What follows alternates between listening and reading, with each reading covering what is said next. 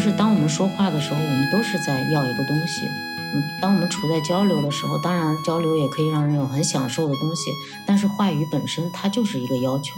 嗯，我们在说的时候，无论你是否意识到你在说什么，但是这个话语的背后都是一个请求。从这次走第二个路口左拐，春天小姐，她站在烟店的门前。如果一个人他想要解决问题的话，他就不会寻求安慰了。他一定是在寻求安慰的时候想要寻求安慰，他想解决问题的时候才是想解决问题。尽管他有的时候，他想寻求安慰的点，他是以通过抛出问题的方式来表达的。春天的风像样了吗？美丽了吗？不讲了吧。如果我看到他好像情绪很低落或什么，就或者是恰好这个时候我跟他同处一个时空，我就只能安慰他。但是安慰对我来讲，这是一个是礼貌性的说两句。比如说这个人在哭，我就会说你别哭了。然后这个人在生气，我就说你别生气了。然后，所以可能大家都会觉得啊，这个人在讲些什么屁话。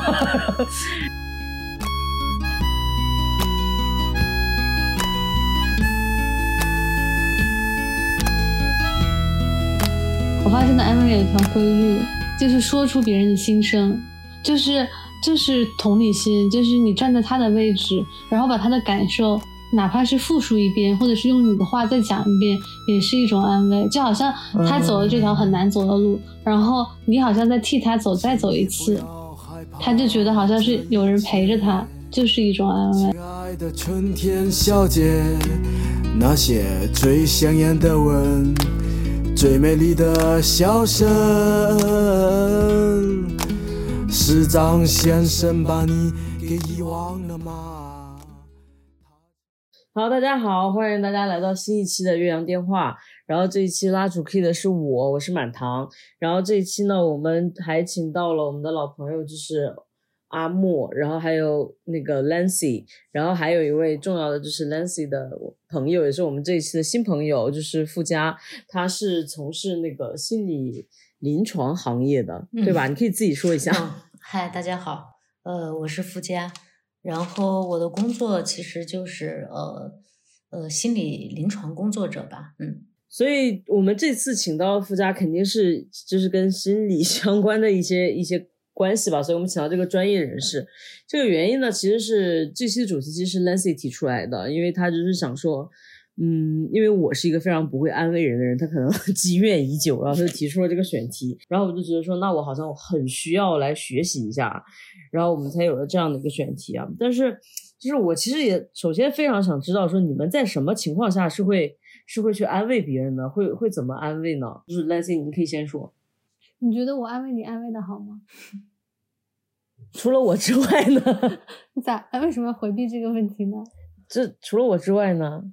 嗯，我觉得我的朋友应该基本上觉得我还算是一个不错的安慰者吧，因为，嗯，我觉得很多时候你先就是不分青红皂白的跟他一起骂那个人，如果他是很生气的话，你就先。搞不清状况，先把那个人也臭骂一顿，然后等他情绪平复以后呢，你再会问一下到底具体是什么问题。其实很多时候也不能帮他解决问题，但是呢，他可以输出他的想法，然后你给他做一方比较偏理性的分析。然后第三呢，就是态度一定要非常的温柔。我觉得我算是一个比较温柔的人，然后在呃温柔的情绪下，大家好像得到了一种情绪上的抚慰。那阿莫你呢？你好像也是，就是嗯，标榜是一个比较会安慰别人的人，是不是？我我没有没有标榜，我就是啊。好，请举例。我觉得安慰人这个事情，呃，我说我会安慰人，不是着眼于我怎么样，就是我如何表现出安慰的行为，或者是我如何实施了安慰的过程，我可能会比较侧重。分析那个人当下的状态，他需要的是哪一种安慰。如果以好朋友分手为例，如果他遇到一个渣男，他分手了，这个时候他需要安慰，那我就会分析他是哪一种分手了之后，呃，需要何种安慰的人，因为不同的人在分手之后的反应是完全不一样的。那如果他是一个需要我跟他一起大骂渣男的人，我肯定会。跟他一起大骂渣男，但是很有可能骂着骂着，我发现说，好像他这个对这个人没有完全死心，他好像还想要有挽回的可能，那我就会把自己安慰的力度 调整的适中一点，就是骂到位即止，因为他可能只是处在一个情感的发泄，我也不明确事情后面的走向，就我也不太会去。说你不许跟他和好，或者说，哎呀，他不会变好的，你死了这条心吧。我我一般也不会去添油加醋说这些。但如果他是一个，呃，比如说在这段关系里已经遭受了很严重的精神或者是语言虐待，那么他分手之后，我想做的事情就是可能会主动带他去见识一些新的社交场合，要让他知道，呃，其他。人也很不错，你为什么要守着这个垃圾？我觉得，呃，让他知道有世界上有可能更友善的人存在，在那一刹那，是我认为的呃安慰。我觉得我就是一个，我存在在这里，就是因为我是一个反面案例。如果我看到他好像情绪很低落或什么，就或者是恰好这个时候我跟他同处一个时空，我就只能安慰他。但是安慰对我来讲，这是一个，要不然就是如果是不是很熟的人的话，就是礼貌性的说两句。然后这个点就是被 Lancy 诟病非常强烈。当当然，我对你也不是礼貌性的，但是因为我也不是很会说其他的话。比如说，这个人在哭，我就会说你别哭了；然后这个人在生气，我就说你别生气了。然后，所以可能大家都会觉得啊，这个人在讲些什么屁话。然后我印象比较深刻，我有一次是我自己印象，甚至自己都意识到自己很失败的情况，就是周周有一次好像是失恋还是什么，然后他就在那里哭，然后他在那里哭，然后。我就跑过去说，我就跟他分析了通，说你在这里哭是没有用的。然后，然后我接着就说你那个就是那个伴侣是如何如何不好。我就说他做了什么，然后他回答我，我就说你看他做这些，表现出对你多么的不尊重，多么的不好。然后我说你现在就要立刻跟他斩清关系，然后明天就去约别的人。然后就给他一个行动的方案。然后他就他就他确实从那个悲伤中。就是出离了一些，因为他有一部分精力转移到对我的愤怒上了，然后他就开始骂我，他就说你这什么狗屁话啊，然后我就想说算了，那我不管你了。所以这件事情我确实是非常的不在行。然后下面就是请夫家来 分享一下，那你在生活里面，你你会在什么情况下会去安慰别人呢？还是说你们这个职业就是任何情况都想安慰别人？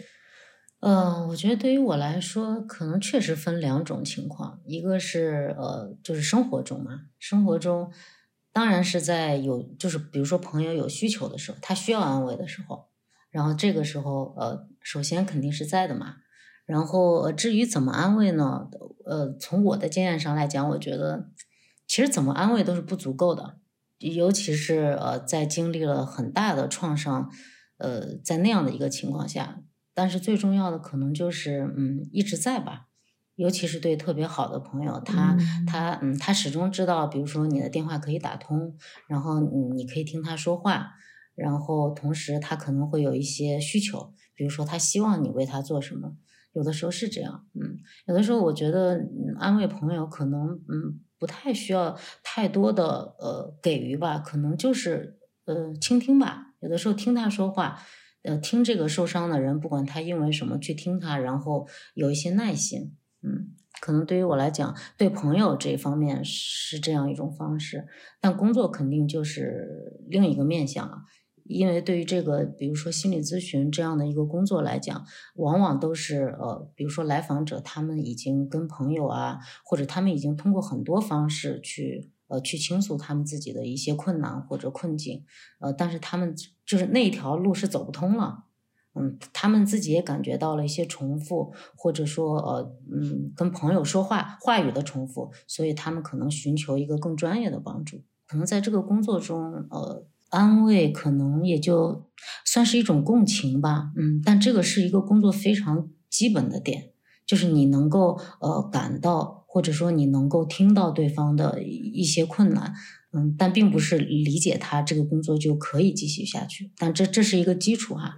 呃，往往就是来访者当他们觉得可以继续说下去的时候，是因为他们被听到了。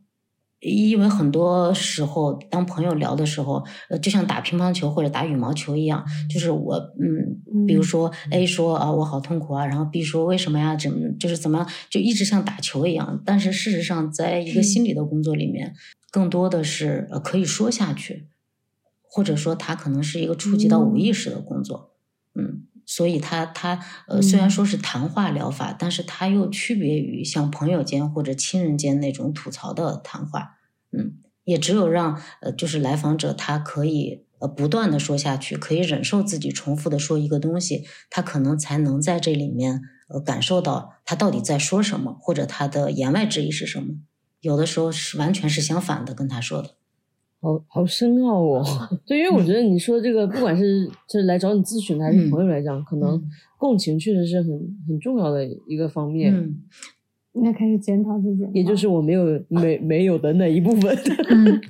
但借着呃傅老师刚刚说的 A 说 B 说打乒乓球的这一点，让我想起来，就是我可能在共情这一方面，我自己觉得自己还是挺优秀的。就比如说，如果我是像刚刚呃他举的这个例子，A 说 B 说场景里的 C 的话，那当 A 想要去呃寻求安慰的时候。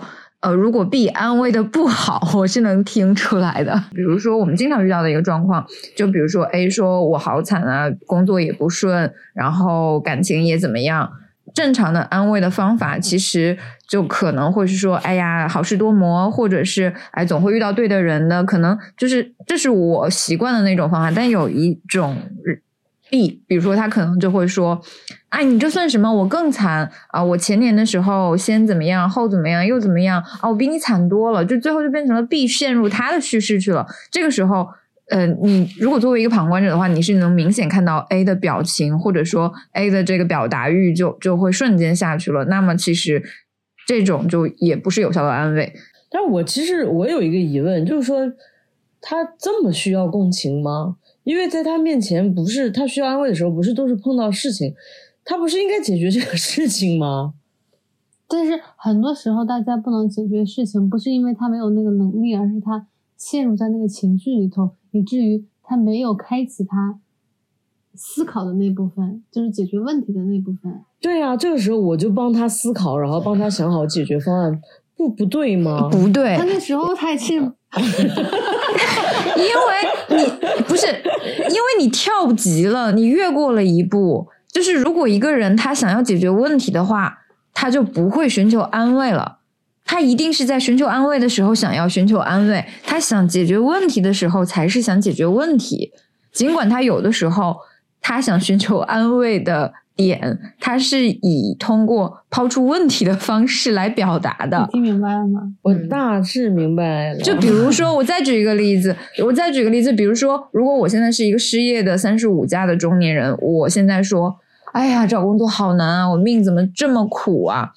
就如果当时给他领英还有什么对 boss 直聘，对 你你你找给我这种东西是没有用的，因为我我我我有，我也可以通过自己的能力去找，但是我在那一刹那就是想跟你表示中年人的生活很难而已，你只要来跟我有这个回应就可以了。然后解决问题的方式，你甚至可以等到明天早晨来跟我说，昨天晚上跟你聊天注意到你好像因为这个事情而很焦虑啊，那呃那个放心，事情很快会变好的，然后。再给我 boss 直聘和领英，就会让我觉得哇，你这个人好贴心哦，然后给你加分啊。但是但是有一点哈，我觉得，比如说，嗯，就类似于一切都会变好的，没事儿都会好的，我就会觉得这种话复制粘贴对我来是无效的，就好像说。呃，满堂说：“你不要难过，你不要哭，你不要这样子，烦死了，踢我。”嗯，就是我会觉得是一种呃，如果说我本人是作为一个被安慰的人的时候，我听到那句话的时候，我就觉得是一种很无力的感觉，就越发觉得无力。好吧，那就是你本人在什么情况下是需要安慰的吗？你觉得你需要什么样的安慰？因为从我的角度，对呀，怎么会这么精确？我就会觉得说，你这个人时时刻刻都需要安慰。嗯 Why？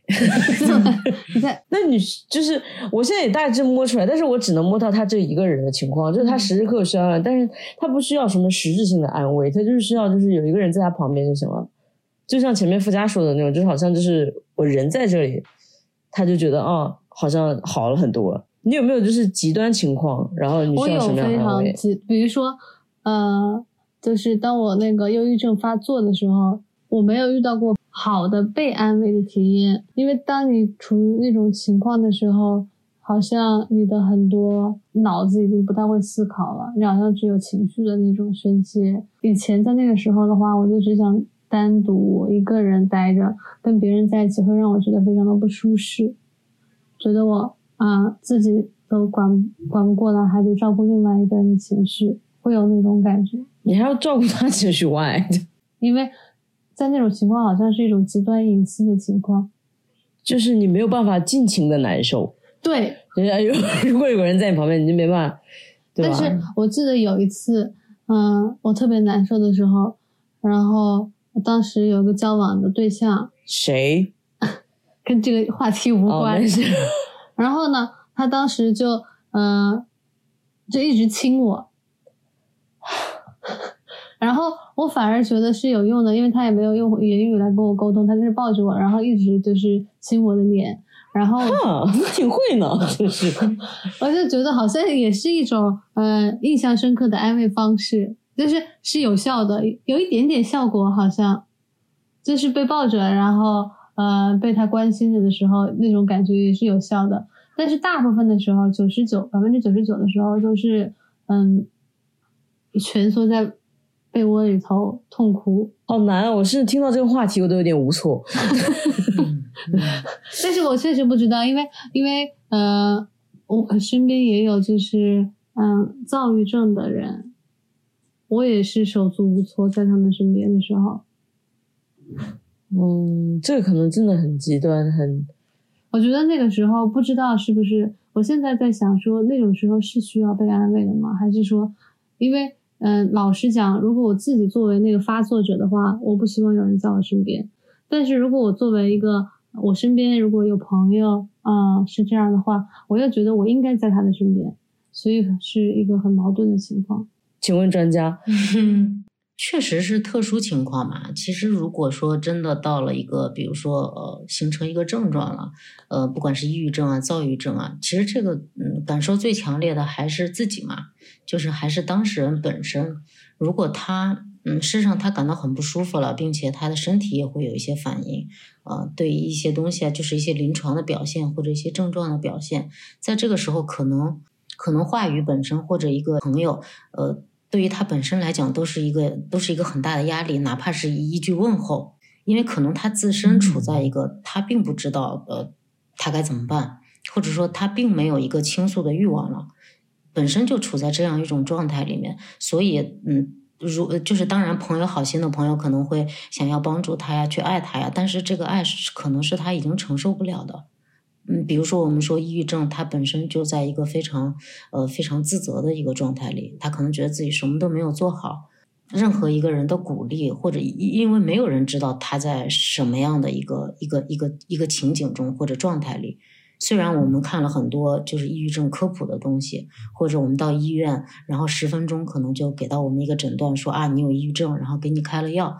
呃，那那为什么还要说建建议去看心理医生或者怎样？因为在这些呃医学的名称下面，每一个人抑郁的原因是不一样的，也就是说，每一个人他他的经历都是独一无二的，所以嗯。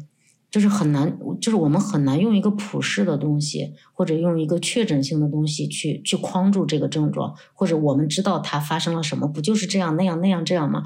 嗯，所所以，我们只是因为爱他，所以想要安慰他，只是因为不想让他去自杀，然后想要陪伴他。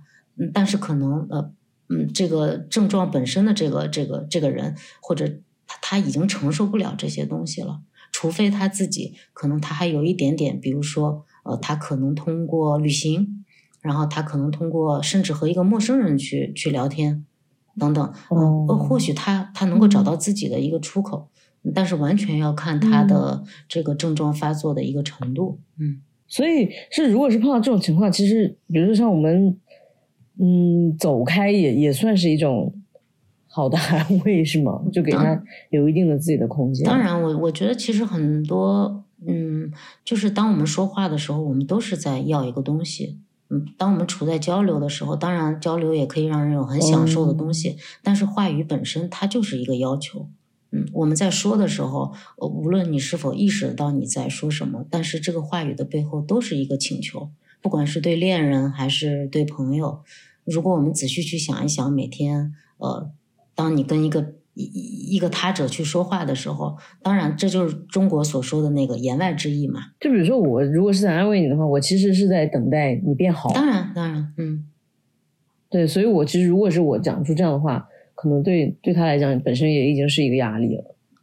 嗯，我觉得有时候也是，就是如果他一直问你你怎么了，你怎么了，你说呀，你说呀，你说呀，这就是我哦，我常问的问题。怎么会这样子？我有我之前有过，哈，现在到我了。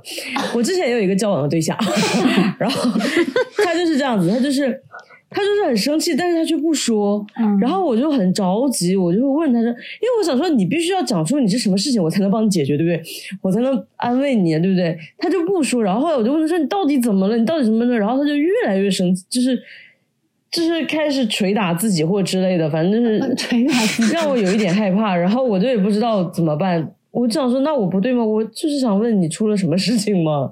要不然你自己在那儿不是也很也很怪吗？所以我我还不应该问了我。我觉得得看人，就是呃，你这样对我的时候，有时候我就是会觉得就烦嘛，就觉得那我就说两句吧，然后我就说两句，然后他就会问。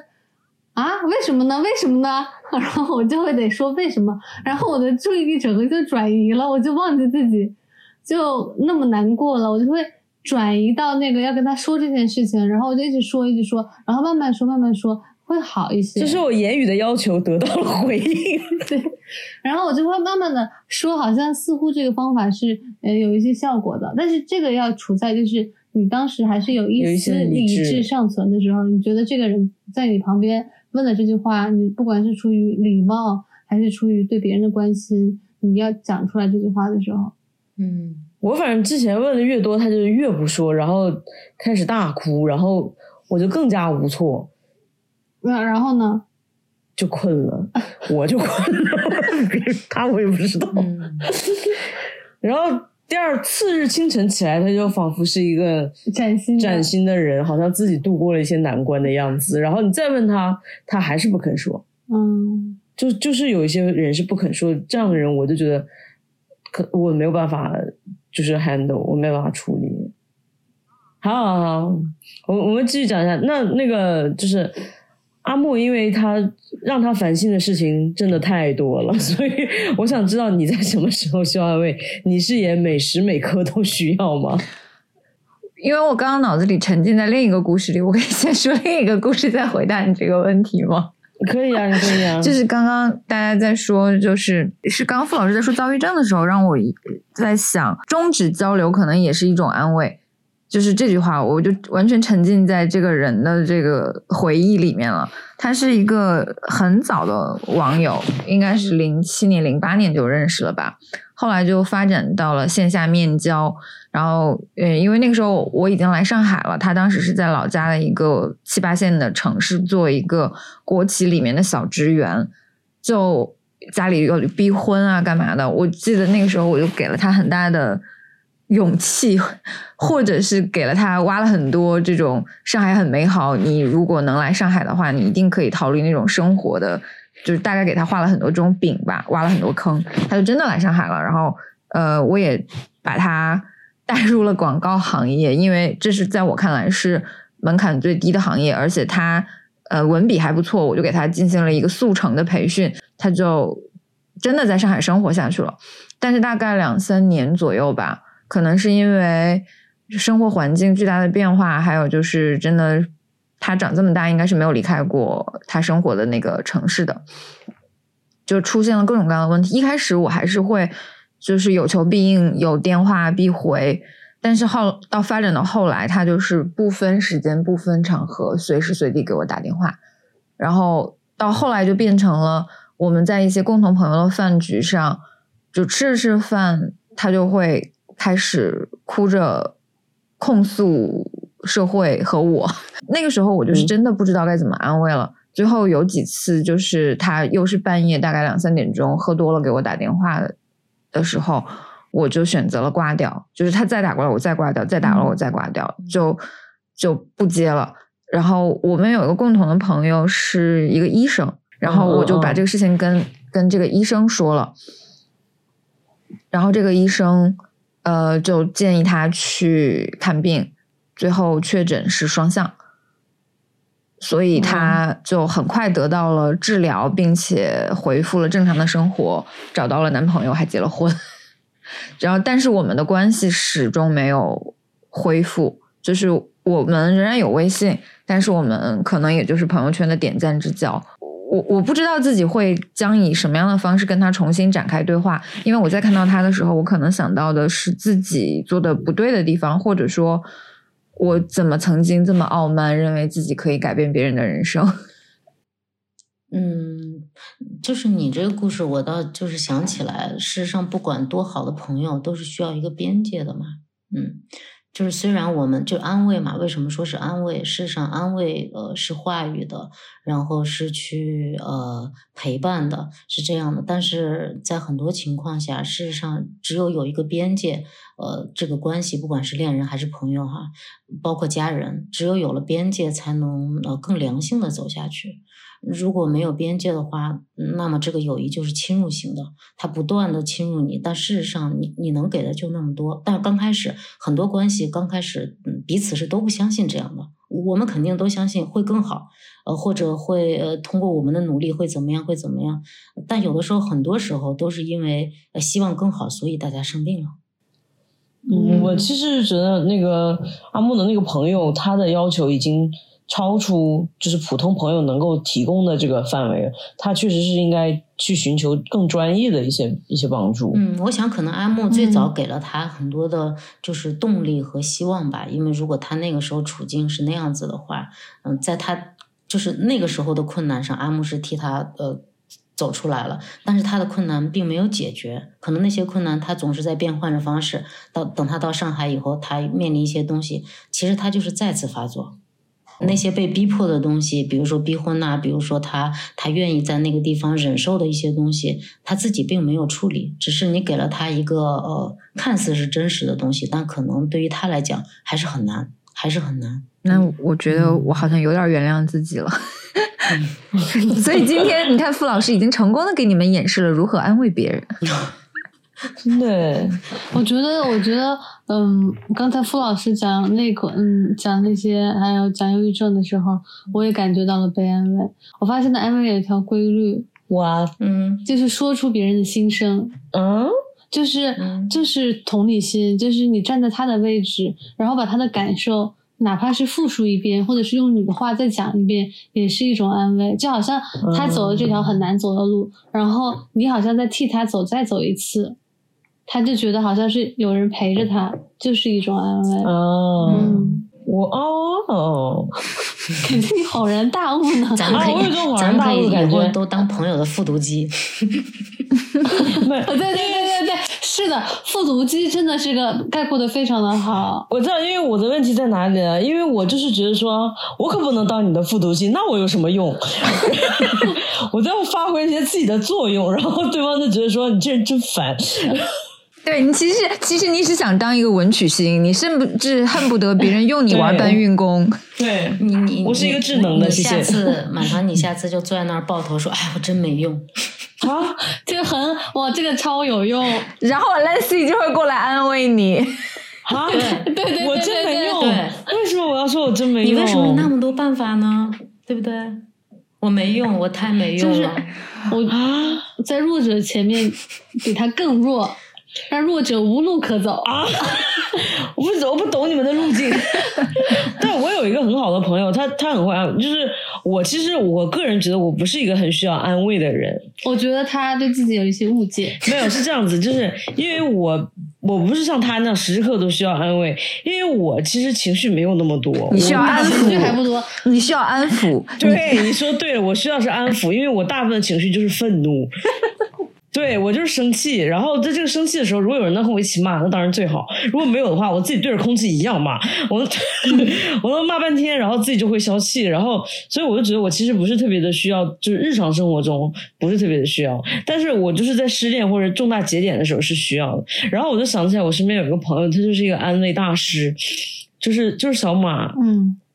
但是你再仔细回想，他安慰你的过程，他啥也没做，他就是说你打电话说“我今天有事儿”，他就唰他就来了，嗯，然后他会突然在你面前，然后然后就是比如说嗯，然后他也不会就是在你没聊这件事情之前，他不会跟你聊这件事情，甚至他就会说你今天想吃什么，你今天想干嘛，然后他就会陪着你做一切，就是你知道非常日常，去菜市场买菜回来煮火锅类似的事，然后等到你想说了，然后他就会旁边听，听完了之后，他甚至还会给我一些很消极的。就是回馈，就比如说算了，你就别想了这件事，就是你就你就别不要再争取了，类似于这样子会这样。但是我依然会觉得说被安慰到，对，有这样的感觉啊，所以我就想说，嗯，我这样一反应说，他可能确实是，就是陪伴是一个很重要的事情。嗯，陪伴以及当复读机，复读机的话，心灵鹦鹉，我身边也都是一些文曲星。我觉得智能复读机是一个很好的安慰方式。这么敷衍吗？这是我在最敷衍的时候才会这么用。复读机的 它是智能复读机，也就是说你不能完全重复他的话，你要站在他的位置，假装是他，然后再把他的感受和经历用你的话再说一遍。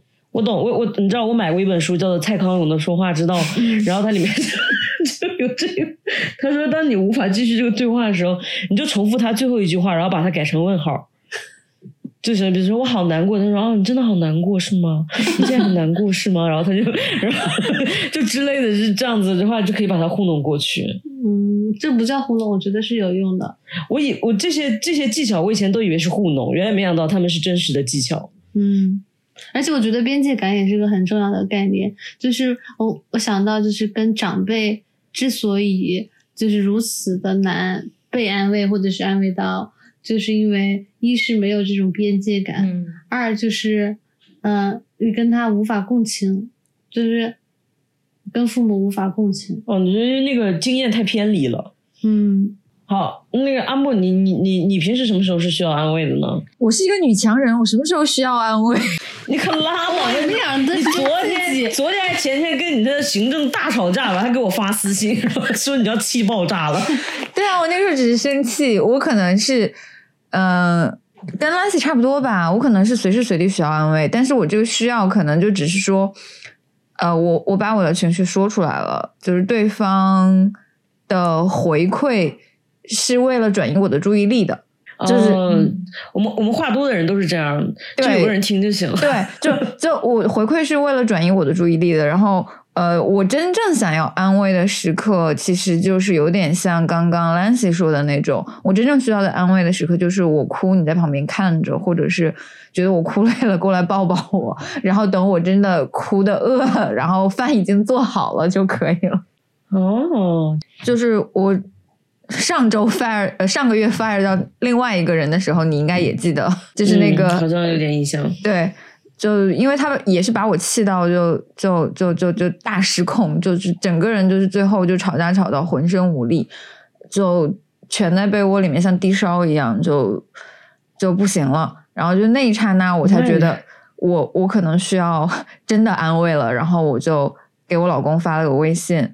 我说你能上来陪陪我吗？然后他就上来了，然后他就他就差不多是蹲在床边上吧，然后就呃就拉着我的手开始嚎啕大哭，就哭了大概一两分钟吧，反正就就就终于是把那个最最难受的情绪哭完了之后我就好了，就就然后。然后我哭完了之后，他说：“现在我可以开始给你出主意了吗？” 因为他知道你老公真的，他不愧是我的好朋友。就就很聪明的老公哈。不是因为前面就是无数次，我想很生气就要跟他抱怨一件事情或者干嘛的时候，他都是立刻给我跳到出主意那个阶段，然后变成我们俩吵架。这不就是我跟周周？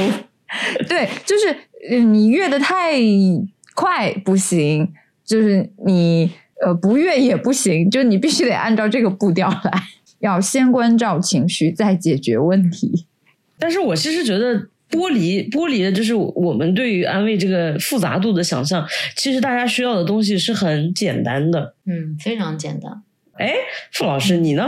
啊，傅老师什么时候需要被安慰？对呀，还是你自己就开始打开心理学书？那不可能，那些都是知识，书上的全是知识，全是死的东西，肯定要活人来呀。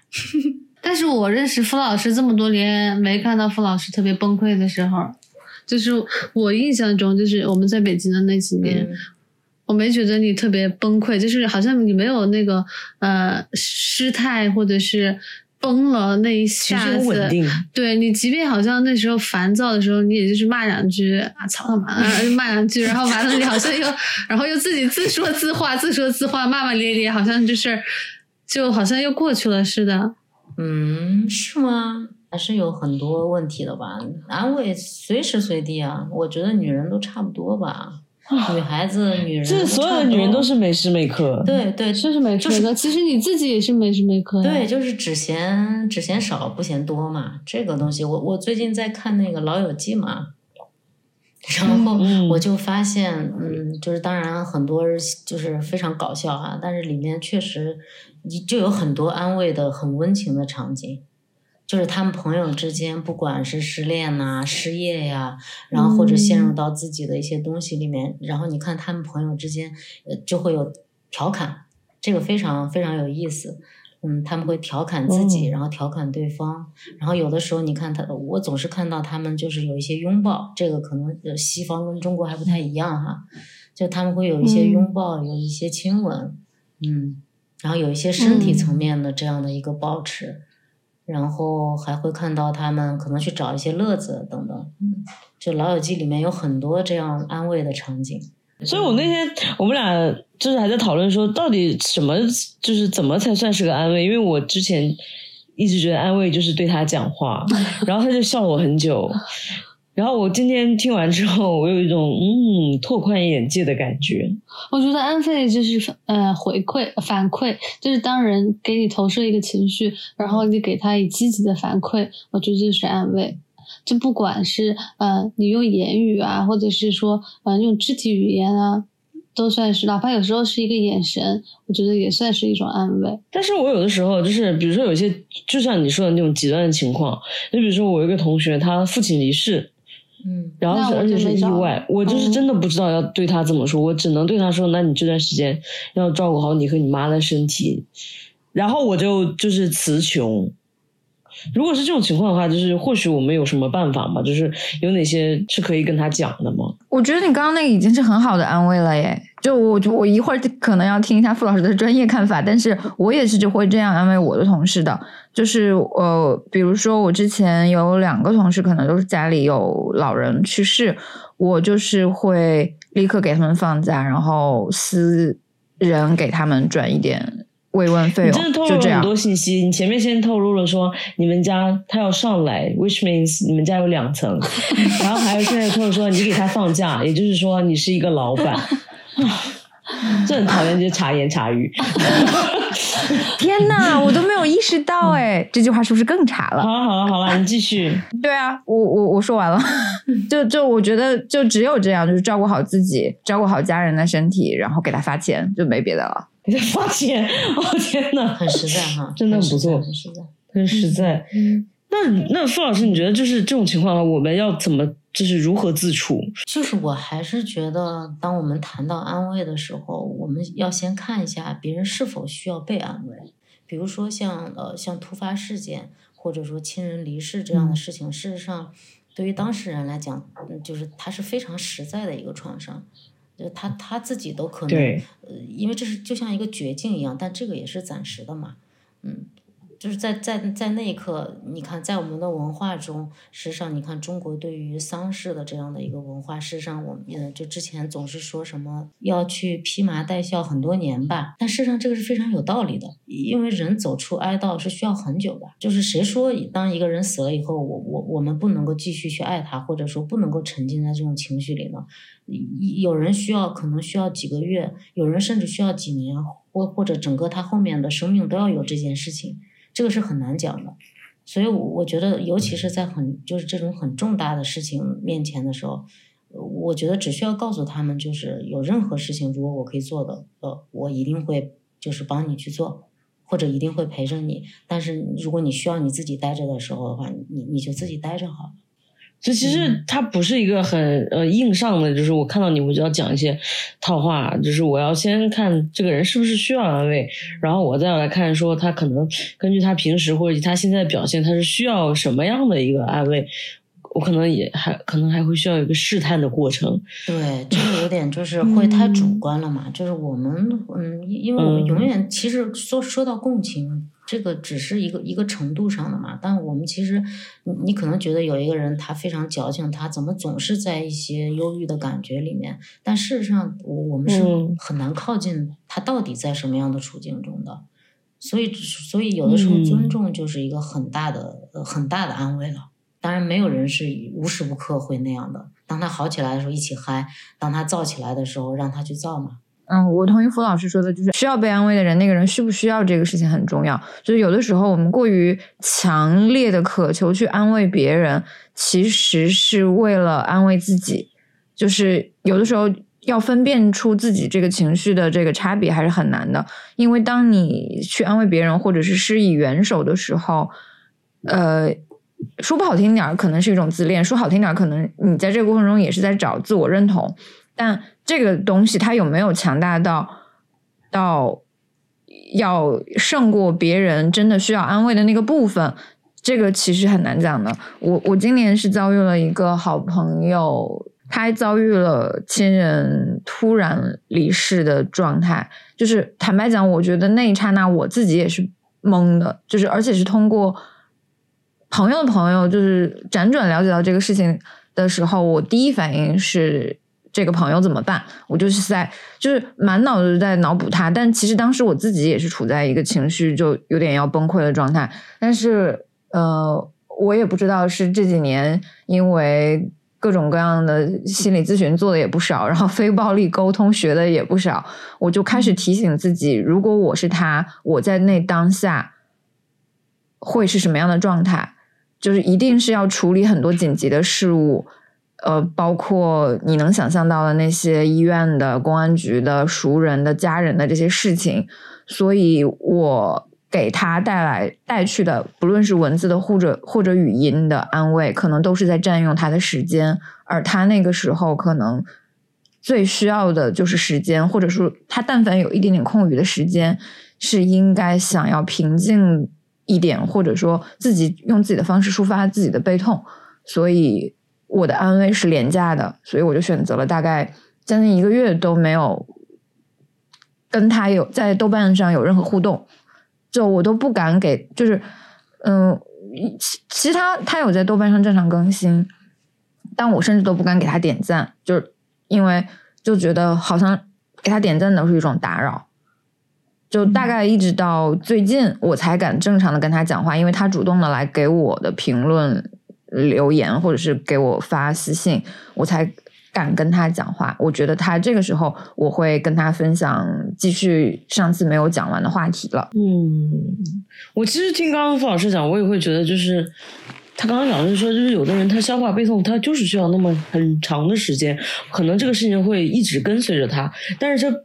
可能在外人看来，他不是一个好的状态，但是可能这个对他来讲是一个恰当的。他想要去纪念这个事情啊，所以就是还是要更尊重他本人的这个意愿。嗯嗯嗯。而且我觉得有一些话语是，嗯，我不知道你们会不会，但我有时候过于积极的话语，我也会的反感。就比如说，嗯。你要勇敢，要坚强，你要就是照顾好爸妈，要照顾好自己，你可以的，你能做到的。我就会觉得你谁呀？你怎么知道我能做到？就是，就是会觉得有一些很格格不入。当那种话语的时候，跟嗯实际的场景产生强烈的偏差的时候，就会觉得，虽然我知道他也没有恶意，他也希望我能好起来，但是我就会觉得。一点用都没有。我知道你就会觉得说这话说起来轻巧，你来试试啊。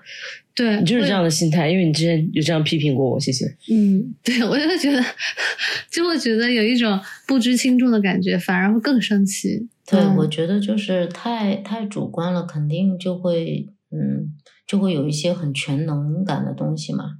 如果我们总觉得我们可以安慰到一个人或者怎样，但更多的事上，如果这样去想的话，也就意味着我们可能对对方有太多的幻想，这个幻想都是我们自己的。其实再亲密的关系都是这样的，我们都会对对对方有一些幻想，就所谓的嗯直觉。或者说，我们跟一个人相处了很久很久的时间，我们就觉得啊，我非常了解他，我知道他会怎么做，我知道他下一句说什么。但有的时候，这样的一个态度，恰恰好就会是一个很失望的东西，也是一个很失落的东西。我觉得要要留有一个空间，就是其实，比如说特别好的朋友，我们也有也有一部分是我们不知道的，就是在他身上，甚至在我们自己自身哈，也有一部分是我们自己不知道的。但如果你全部都知道你自己。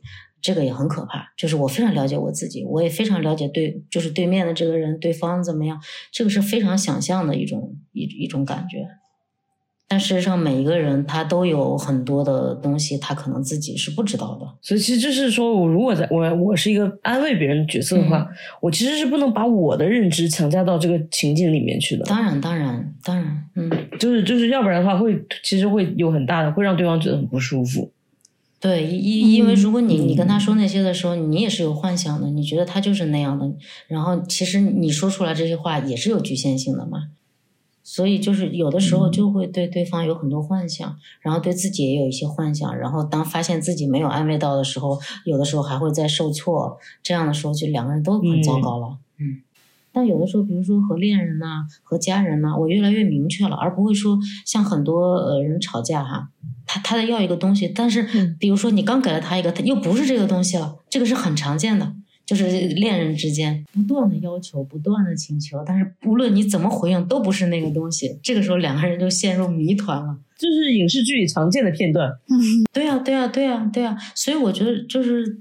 呃，安慰本身是一个很温暖的事情嘛，就是它怎么能够不变成呃，不变成多加一层这种争执或者多加一层伤害？也就是我们都能够明确的去呃需要一个东西，直白的去交流，然后呃而少一些羞耻感呐，或者说少一些自恋呐等等。嗯，就是因为我也见到很多，嗯，比如说女孩子她们说出自己的一些想法是很难的，但那句话可能真的很简单。就是他表达的和他自己想要的东西是不一样的，因为他会觉得羞耻，对，会觉得什么东西会让你觉得羞耻啊？因为所谓的有时候会有一些尊严吧，有一些就是要抱抱，不好意思讲，就比如要抱要安慰，有时候有时候要安慰都是很难承认的，比如说你呀，你刚才就说我从来不需要安慰。有就更好，没有也可以。对，会不会发现承认其实有时候确实是有点难？但是是什么原因阻止了你承认呢？因为我真的不需要，我真想哭。我觉得你就是那个呃，心灵捕手里面马特达蒙那个角色，将来你总会找到你的罗宾威廉姆斯，然后在他的肩膀上哭出来的。见死！我现在已经是了。昨天跟周周讨论这个问题，他甚至说，他是说。我甚至不愿意和那些就是需要那个这样的人做朋友，因为他们没有长大。傅老师骂他，也可能是我记错了，是不是？是我记错了，是不是？反正类似吧。不，不是你把你人生中收到的所有的安慰视为理所当然，并且没有 pay attention。我只能说，安慰你的人真的太不值得了。Lacy，我没有在说你，我有 pay attention。我有，我觉得接受是第一步。我有我有记得那些安慰我的人，但有的人讲话真的有些没用。这算了没，也有用，也有用。我觉得这个可以开另开一期节目，就是去讲，哎，为什么有些人他就他从来不倒下，他从来他从来可以自己处理一些事情。哎，我觉得这个是很不可能，不可能，只是脆弱的方式不一样吧？脆弱的方式不一样，时间长了就会过去了。我也觉得，因为其实安慰就是一种爱嘛。嗯。那世界上哪有人不需要爱呢？那是我好需要。你好敷衍，好了好了。然后我觉得像 River，他可能跟我一样，也是属于就是方法论上是有点问题的，可能是比较愿意帮人解决问题的。算了算了，我自以为了解他，我不知道，我不知道，随便他，我不是他的代言。我觉得，我觉得我们今天聊的这些，就是我我本人是有蛮大的收获，就是我就会觉得说，可能你首先要不要安慰这个人，他就需要一个判断，然后你在安慰他用什么办法呢？就是你也要去就试探，或者是说是根据你对他的了解以及他的表现，不停的去去调整。嗯，但也有一条法宝，就是存在，嗯，一直合作复读机。对对，复读机有效的复读 AI 复读机。嗯，我觉得我们现在就是差不多，呃，可以聊到这里。但是如果大家最后能够分享一些非常暖心的，就是你觉得非常温暖的、得到安慰的故事，或者是可能更好一些。好，那我要说给嗯需要安慰的人，就是嗯不要绝望，就是你可能觉得没人爱你、没人懂你、没人关心你，但是嗯。身边很小很小的事情，你也可以看到爱，也可以看到关心。可能你会觉得，嗯，太小了，所以你看不见，但是他们确实存在的。嗯，哇，你真的又令我刮目相看。阿莫呢？没有什么不是吃一顿或者来一发解决不了的。很好。傅老师呢？嗯，我觉得就是，嗯，如果需要安慰的话，一定就是还是发生了一些不快乐的事嘛。我觉得还是要用话语，或者写邮件，嗯，或者哪怕是用自己的方式吧，还是要，嗯，就是要把它说出来，这是一方面。然后另外的话，还是要去感谢总是在安慰我们的那些朋友们、闺蜜们。我觉得这个非常难得。嗯，希望大家在生活里面，就是在安慰别的时候，都能想到这些细小的地方，然后也能想到就是曾经安慰过自己的人，就收获很多的爱。这其实本身就是一个安慰。对对，那就这样，这样，这样，谢谢大家。好，好，那拜拜，拜拜。